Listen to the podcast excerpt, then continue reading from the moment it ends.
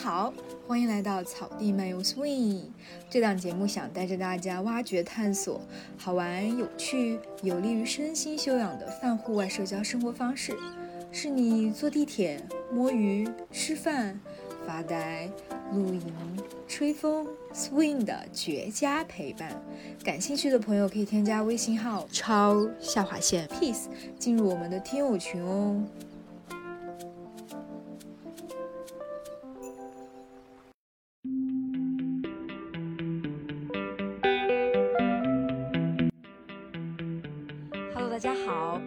山，这期节目有点特别哦，因为我们是在小草皮乐活节的现场录制的。小草皮乐活节是想通过户外这种形式，去传递一种美好的、特别可持续的生活方式理念。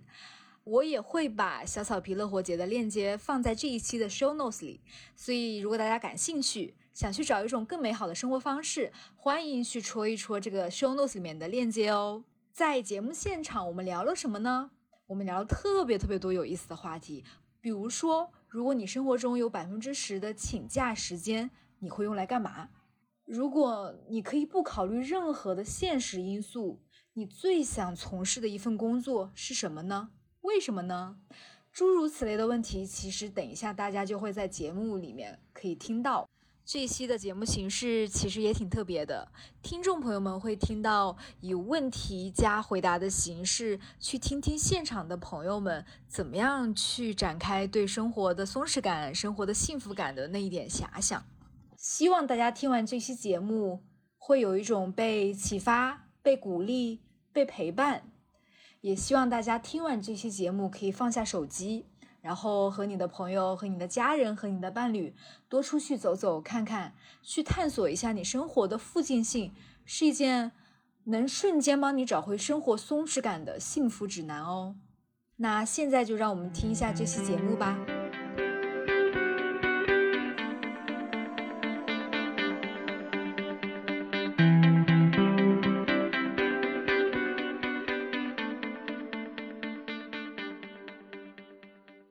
分享一次你在户外玩的最让你难忘的事情或者经历，比如某一次露营，某一次去海边，某一次在山林间徒步或者公园。我觉得印象非常深刻的户外经历，然后第一个是在澳大利亚的乌鲁鲁。那众所周知，乌鲁鲁是澳大利亚非常神圣的一个地方，它是聚集了很多澳大利亚的原住民，其中有一块叫做艾尔岩，被整个当地的那个土著居民被称为他们的圣山或者圣石，每年都会有很多本地的或者外地的游客慕名而来，为了去看那里的风景以及去吸收那里的灵气。记得我当时去的时候是跟着一群。从五湖四海来的游客，我们就是组了一个非常临时的团。我们白天基本上就是在爱尔岩旁边徒步看风景，就一走就是走七八个小时，从早上看日出开始，走到晚上日落。到了夜晚，我们就会在 camping ground 自己烤袋鼠肉，做一些简单的饭菜。晚上就大家抱着一瓶。波特加强酒，围着那个篝火睡着睡袋，就睡成一圈，大家就在那里。记得在篝火旁边，虽然篝火的那个火烧的脸生疼，那个睡袋也不保暖，但是你就是背贴着那个地面凹凸不平的那个感受，以及你一睁眼就可以看到满天星星，那个体验真的非常的难得。我觉得这是在城市间，甚至是在其他的郊外，可能都很难看到的。一些风景，我觉得这就是澳大利亚乌鲁鲁这个地方非常独特的魅力。第二个经历想说一下，去年去阿拉斯加追极光的一个经历。相信很多人都对极光有非常大的一个期待，但是其实。啊，当你去能够看到极光的地方，你还要选一个正确的时间，可能还要看天气，很多因素就会导致你能不能看到极光。我在阿拉斯加的那一段时间，我们是整个 trip 是去了五天时间，前四天都在追，然后遇到了非常多极端天气，突然下雨、下暴雪都没有看到，甚至有一晚为了追极光，就露宿在别人酒店大堂里，一直等到凌晨五点钟还没有看到。那直到最后一天，那天是赶凌晨的航班，准备回西雅图。然后那一晚还是坚持不懈要去追。在那一晚，就在一个看极光的一个点，然后当你站在车顶上，望着就是天空中若隐若现的那种很迷幻的绿色，然后它时而呈现出彩带状，时而就是是铺满了整个天空。那个时候，你就会觉得一切的就是追逐都是值得的。因为受访的朋友在澳大利亚和美国都有着自己留学或者工作时的户外的经历，我觉得他就是很典型的在城市待久了，特别想去户外去放松自己，去放下手机，抬头看看天空，看看星星，或甚至看到了极光。那下面这位受访者，他聊到的户外经历，其实更多是和他的伴侣在国外发现了一个特别令人惊奇的目的地。那是什么呢？呃，我特别想要分享的就是在我留学期间的时候，在加州的长滩附近，跟我的男朋友偶然的去到了一个海边的教堂里面。当时非常的震惊的是，这间教堂的历史已经有四五十年了，但是呢，它的整体的整个结构的面貌都非常的完美。它是一个六边形的玻璃，全玻璃透明的一个大教堂。呃，大概里面可以容纳三十人左右的位置，啊，并且呢，它是建造在一个比较高的悬崖之上，往下看呢就是一望无际的海洋，在整个悬崖上面也种满了很多花花和草草。走进去的那一瞬间，你觉得进到了《纳尼亚传奇》的那个衣柜里面，打开那个木门，就一瞬间你看到了那么多美好的事物，特别是有喷泉，有这个。玫瑰花，然后以及一间很小很小的一个小狗窝，然后就会觉得那个场景很美妙。然后更让人觉得很美妙的瞬间，是因为这是一个非常典型的婚礼教堂。从大门走到教堂的那一个路上面铺满了一些红砖，这个砖头上面会刻下每一对在这个教堂里面结婚的人的名字和他们结婚的日期。然后就走在那一块一块的砖上面的时候，你就会感觉好像就从教堂的建教堂伊始之际，然后走到了现在，好像经历了每一对恋人他们结婚的那个瞬间，我觉得特别美妙。这是一个在海边的教堂的一个故事。当时我还跟我男朋友说，哎，以后如果有机会能够来这边结婚也是很不错的呀，尤其是在悬崖边上的海边上面，在这样一个美丽的教堂里面，啊，真的觉得。非常非常的难忘，而且我当时还拍了非常非常多的照片，去记录这个教堂的每一个角落。然后现在看来会想到那个阳光明媚的下午，就是当你抬眼看到一座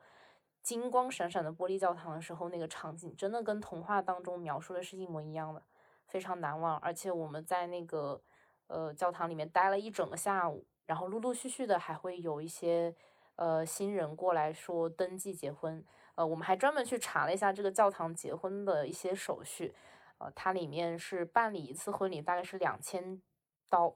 然后会包括花童以及准备一些这种路面上的鲜花。其实我们当时觉得还挺划算的。如果有朋友想要去这座教堂的话，我可以把这个地址发给大家。然后也是感觉希望说能够再一次，呃，回到那个地方去重温当天下午。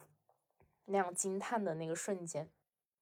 为什么这几年大家一直倡导户外，一直想去大自然看看？其实有一个原因，就是在于这些户外给了我们和自己身边的社会关系一个特别强连接的属性。那么下面这个朋友的回答，其实也是回答了为什么户外这么有魅力。在户外玩，最让我难忘的事情是徒步的时候看到野猪。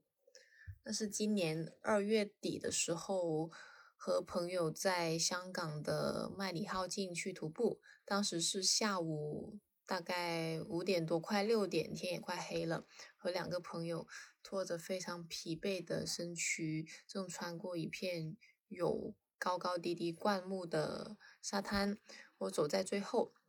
然后突然听到朋友很兴奋地说：“他说看有野牛。”但结果我们走近一点，才发现原来是一只野猪，浑身带有黑色的毛，体积大概是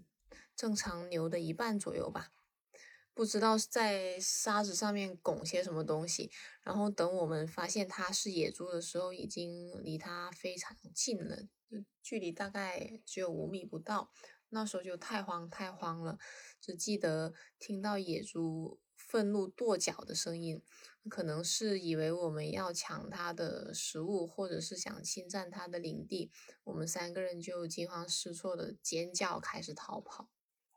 万幸，最后野猪也没有对我们发起进一步的攻击，而且后面我们在沙滩上面还看到了有提醒大家附近有野猪出没的牌子。心想，如果是早点能看到这个牌子就好了，至少有个心理准备。后面回去之后，我还上网查了很多关于野猪攻击人类导致人类损伤惨重的一些报道，想起来非常的后怕。所以在这里也要提醒一下想去麦里浩径徒步的朋友，沙滩周边真的会有野猪出没，不要掉以轻心。更不要尝试去挑逗它们。我觉得这就是大自然的魅力吧，它创造了很多丰富的、天然的，把我们和身边社会关系连接在一起的载体或者说场景。比如说，我去到某一个步行径，我又会想起之前的某一个下午，我跟我朋友一起在这边邂逅了一只野猪的故事。那下面这位朋友的故事。他的非常精彩的经历可以告诉大家，我们在海边又可以收获什么样有趣的户外经历。我去海南万宁的时候，去玩了一个丛林桨板，我觉得那个很有意思，一人一桨板嘛，在那个湖啊那种比较没有什么波浪的那种地方来进行的一项水上运动。但是呢，海南那里那个比较特别。在那种丛林之间夹着的那种小河流上进行的，然后边滑的时候呢，还可以看到两边的那种热带雨林风光，就特别有意思。还有教练带着一起，我们去的那一家江板那家店呢，也是当地比较出名的一家，那个教练经验也很老道，他那家店的那个风光也特别好，他就正好在一个那种旅游风景区内。然后让人感觉就是很 chill。那家店他还养了一只边牧，那只边牧特别可爱，通人性。它可以跟着人一块儿，就是跳到你的桨板上。就我们在那个玩的时候，它可以从别人的桨板跳到来我的桨板上，它可以像轻功水上漂似的走来走去。刚开始可能有点害怕，颤颤巍巍的，就很难找到那个平衡。但是最后站起来的时候还是很爽的。就感觉像那一种孤舟蓑笠翁的那种感觉，就一人一船在那个安静的那个风光里，让人身心都感觉很疗愈。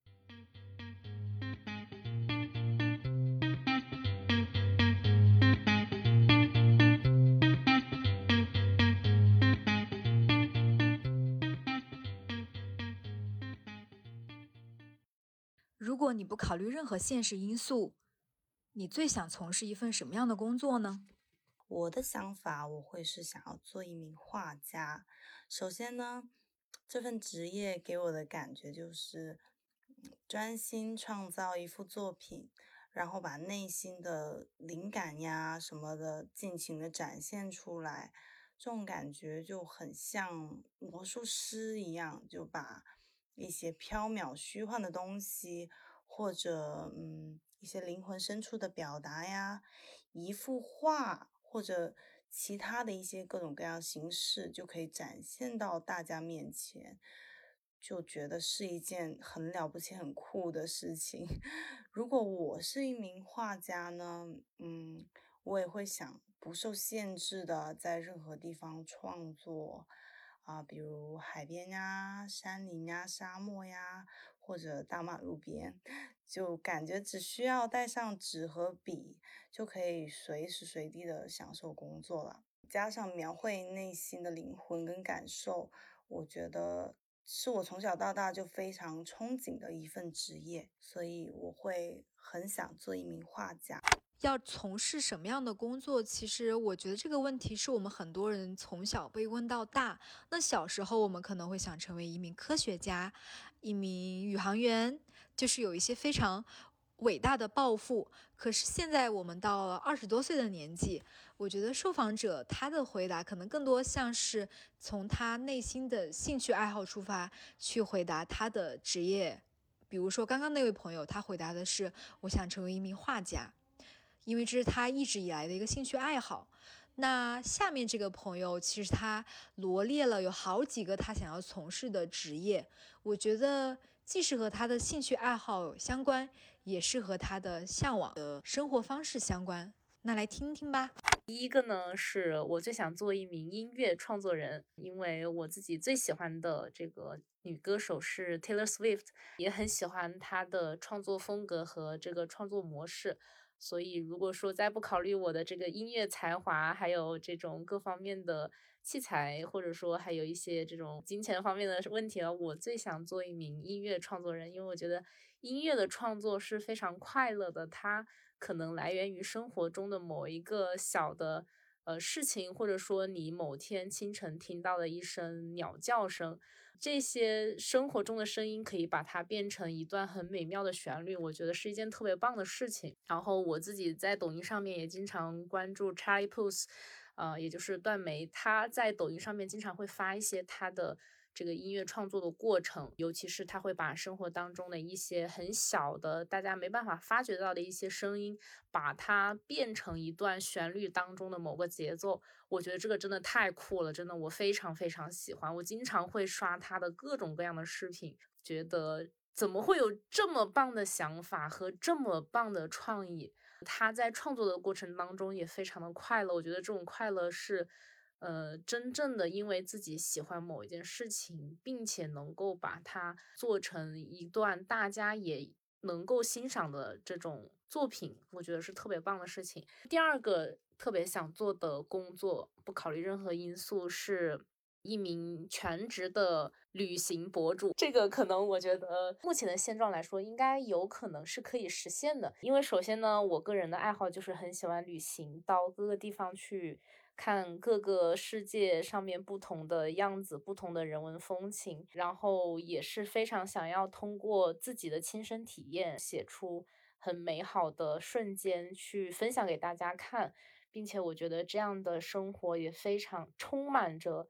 你无法预知的挑战，还有那种每天醒来你都能觉得自己可以找到跟昨天不一样的事情的感觉是非常刺激的。就是这种新奇感会让人觉得很开心。而且全职博主、旅行博主，我觉得有一点是比较好的是，就是个人的爱好和这个目的都达到了，就是在旅行的过程当中也能赚钱，这一点特别好。因为是自己喜欢的事情，所以也会做得更加完美。然后我自己也会关注很多旅行博主，他们当然不是全职啦，就是兼职去做这件事情的，也能够做得很好。所以可能这个职业，我觉得是目前而言最有可能实现的，而且应该也是很多人的梦想吧。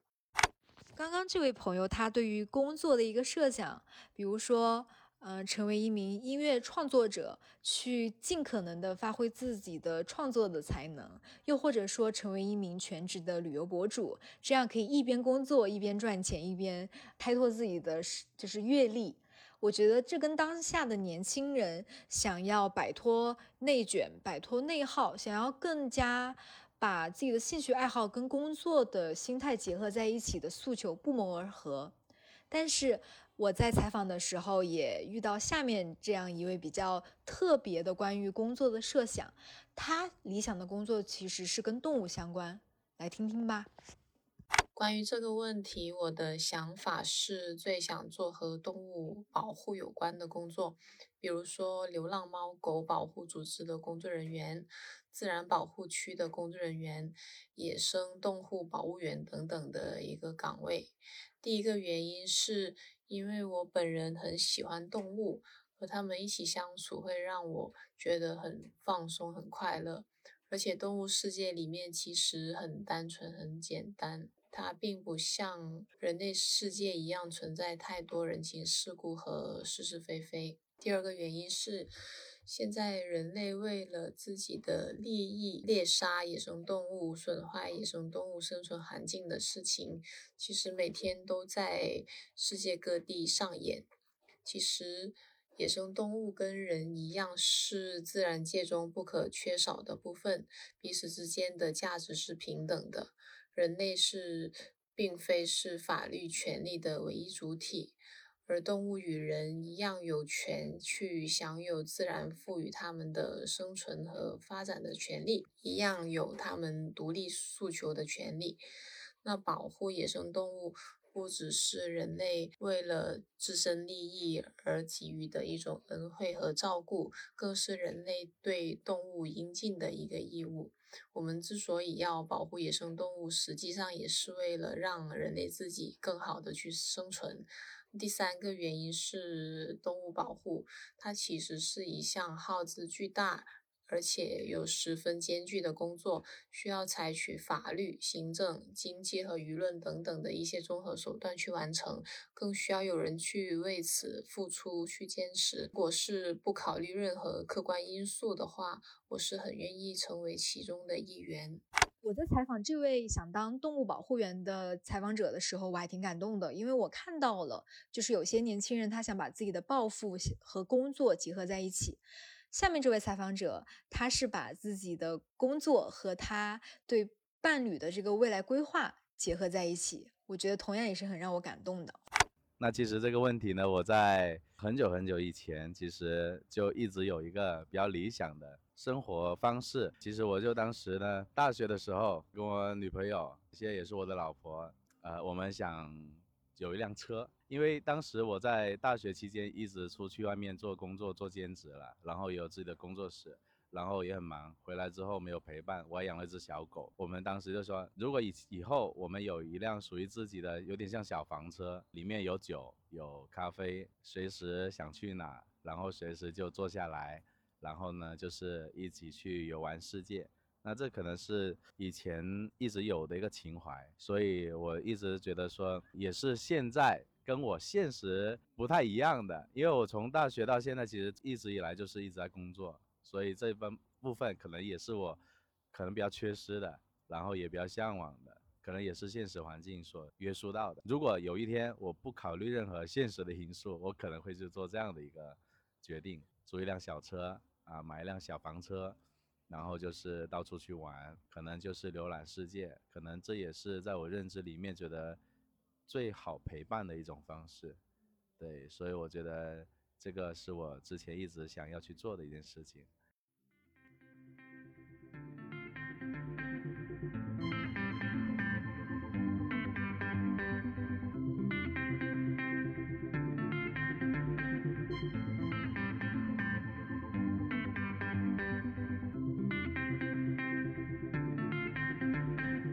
生活中，有百分之十的时间可以请假，你最想去做什么呢？可以任意遐想哟。嗯，其实现在我的工作已经有百分之三十的时间可以请假了，那么我就把这个百分之十调成百分之三十吧。就是这个时间呢，我想去干什么？呃，首先呢，我觉得这个时间当然是要留给我自己啊，就是要去做一些休息和放松的事情，比如说。打打游戏呀，或者说看看电影啊，或者说去呃出去玩一下呀。特别是在我们这种都市类人的工作当中，觉得很多时间都是要留给自己的身心去休息的。那么对于我这样一个 ENFP 来说，就是我的 MBTI 是 ENFP，这样一个需要社交型的人。来说呢，那么社交就是最好的放松，也就是说要跟大自然和社会去多接触，才能让我的身心感到放松。尤其是像小草皮这样的活动，跟就是通过表达去和这个社会和这小草皮这样一个呃团队产生链接，我觉得是一个特别让我放松的事情。那么我会选择通过像录播课这样的方式去放松，尤其是它能够让我很好的去。表达我自己的情绪，啊，第二件事情最想做的是去游泳，就是去玩水。我是很喜欢水或水水上项目的，啊，尤其是像游泳、潜水，然后冲浪。冲浪虽然现在还没有试过，但是希望以后有时间可以去学习。尤其是我看到深圳还有很多这种室内的冲浪训练营，我觉得可能是我之后很想要去尝试的，因为现在本人还在 学习自由泳当中，接近成功了啊，所以是希望能够利用闲暇的时间去再学习一个新的水上项目技能。这位朋友他的回答其实也代表了很多大城市工作特别累的年轻人的心声，就是如果我真的有一个可以自己支配的时间，我一定要好好放松，好好的休息。有的人可以选择去独处。但有的人，就像这位朋友，他选择的方式是不停的社交，去让自己浑身的细胞得到放松，得到一个惬意的休养。那下面这位朋友，其实他的回答其实会给另外一个角度，就是他希望通过这百分之十的请假许愿时间，可以增长自己的见识。关于如果生活中有百分之十的时间可以请假，我最想去做什么这个问题，我的想法是。最想把另外几个有百分之十时间的家人或者好朋友凑到一起，来一次说走就走的旅行，到世界不同的地方去打卡。比如说，我们可以去俄罗斯的贝加尔湖来一场徒步，可以去纳米比亚的呃卡普里维感受非洲的风情，或者去珠穆朗玛峰去体验一次呃攀爬高峰的。痛苦吧，去帕劳去感受潜水的快乐，或者可以在法国沿着呃塞纳河去骑行，在多瑙河上去乘船游览，或者在北极去追极光等等等等啊，因为有机会的话呢，还是想要跟家人或者朋友一同去分享旅行的快乐。人生只有一次，希望。在一起旅行之后，等到我们年龄变老了，即使很久没有联系了，在拿出照片回忆的时候，还能够立马的吐槽当时好友在旅行当中的糗事，回忆出当时共同的陪伴，这个还是很浪漫的事情。好了好了，不多说了，再说我的梦就要醒了。他的回答内容里面可能更多透露出，如果有一个自由支配的时间，他要尽可能的去。增长自己的见识，然后去拓宽自己的人生履历。那么下面这位朋友他的回答可能就是另外一个角度，就是如果有一个这样的时间，他可能更希望对内对外更好的去探索自己以及外界。如果生活中有百分之十的时间可以请假，那么对于我来说，我最想做的事情呢，会根据我的生活状态的不同而有所调整。如果我现在的生活状态是处于一种精神非常紧绷、充满压力的氛围的话，那我更倾向于把这百分之十的时间呢，用于放松自己、愉悦自己上面。嗯，比如说我可能会去我的言情小说里面找一找我的霸道总裁，我也可以去 KTV 里面开一场个人专属的 solo 演唱会，也可以呢去做一些。手工 DIY 呀，做一些卡哇伊的东西来满足自己的少女心，或者是呢，我去做一些陶瓷啊这种修身养性的活动，然后来沉淀自己，做一个安静的美女子也挺不错的。那么，如果我的生活状态是处于一种非常自由、非常轻松、非常惬意的状态的话，我可能会把这百分之十的时间呢用于。探索、挖掘一些新事物上，嗯，我可能会去学一项自己，嗯，之前没有掌握的一个技能，也可能会去一个从来没有去过的国家，然后去体验一下当时的风土人情嘛。就是通过一些，就是通过接触一些从来没有接触过的一些新鲜的事物，然后来为我，呃，现在的生活注入一些新鲜的活力与源泉。然后，从而让我对这个生活状态有一个更好的一个维持。嗯，那么如果我的生活状态呢是处于一种乏味、比较 boring 的一种状态的话，这个时候呢可能会倾向于做一些稍微带有一些刺激性的一些事情，唤醒我对这个生活的一些尊重和敬畏吧。嗯，那么比如说，嗯，如果我的情绪比较 down 啊，然后。可能负面情绪比较多呀，那么这时候呢，我就可能会嗯去做一些什么急呀，或者是游乐场的那种非常刺激性、非常快的那种惊险类的活动，就是每次你一做，你就能够感觉到好像刚刚经历过，呃，刚刚经历过一场生与死的较量的那种项目。你你体验过那一次经历，只要你体验一次这种这种项目呢，你体验一次呢，你就会呃，你就会更加的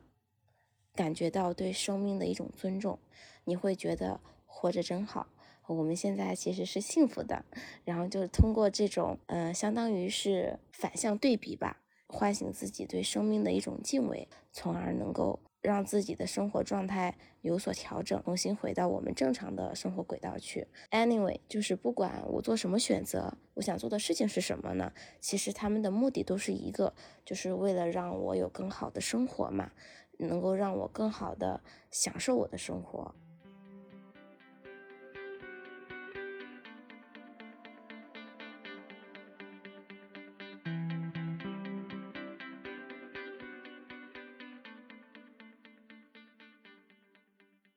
来说，怎么样才算完美的一天呢？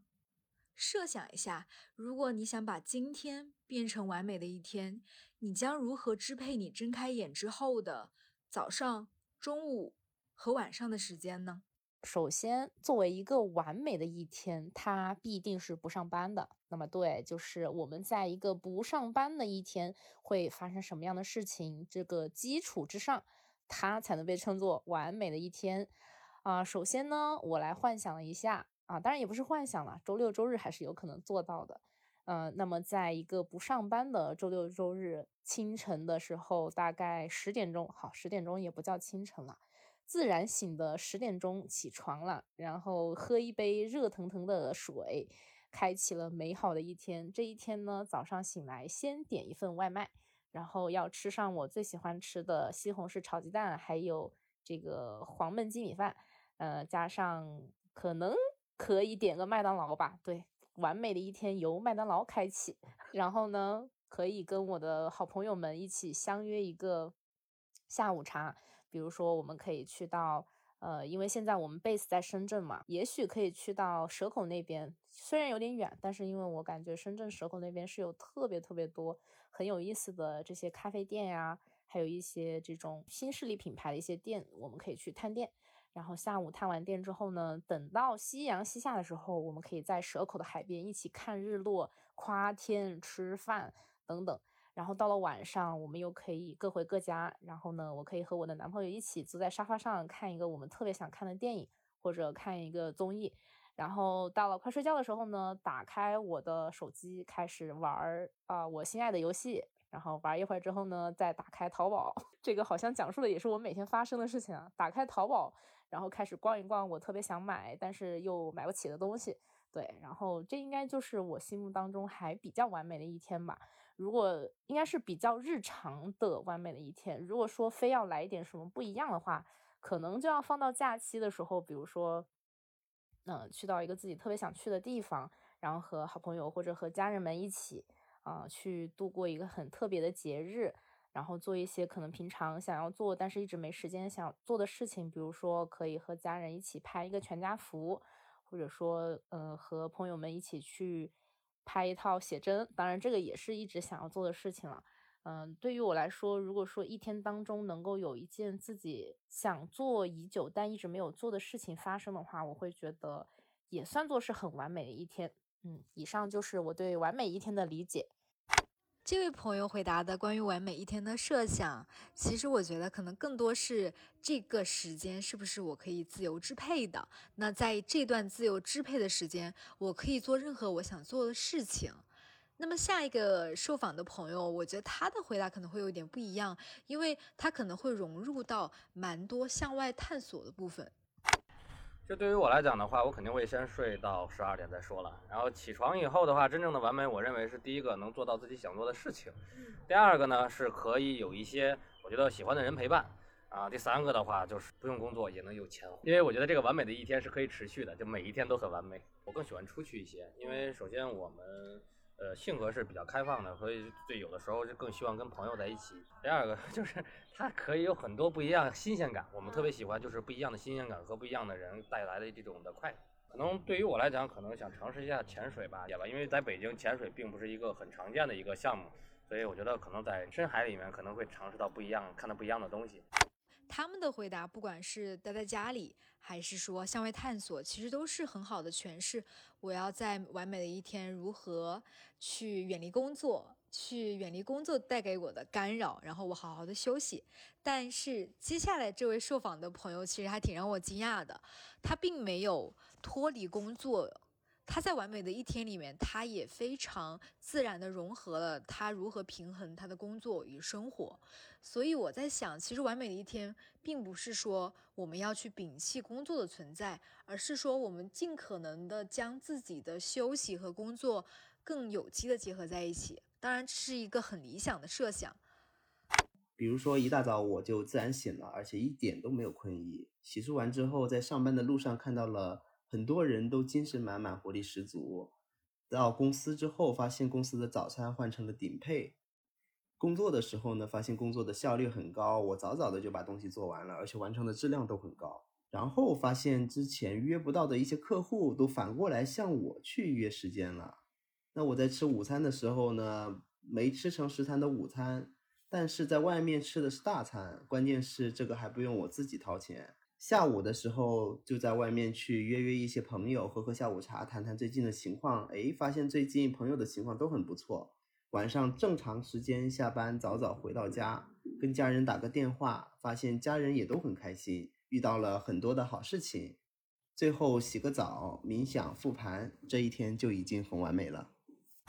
说个好玩的，就是我在采访这么多朋友的时候，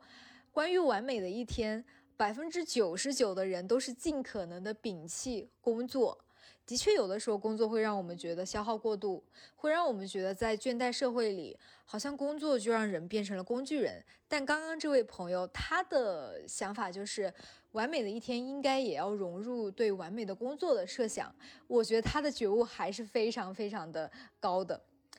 那下面这位采访者，他的一些想法。嗯，可能更多是跟养生、修身养性有关系。其实这也并不惊奇，因为这些年大家对健康啊，对于保护自己的身体，都是越来越有心得。就连我们在办公室办公的时候，放在我们身边的可能奶茶也没有那么多了，取而代之的应该是那一杯杯的枸杞泡红枣。怎样才算是完美的一天呢？我的想法可能是会偏舒适型的。对我来说，哈，最重要的是充足的睡眠、规律的饮食作息，然后和适当的运动。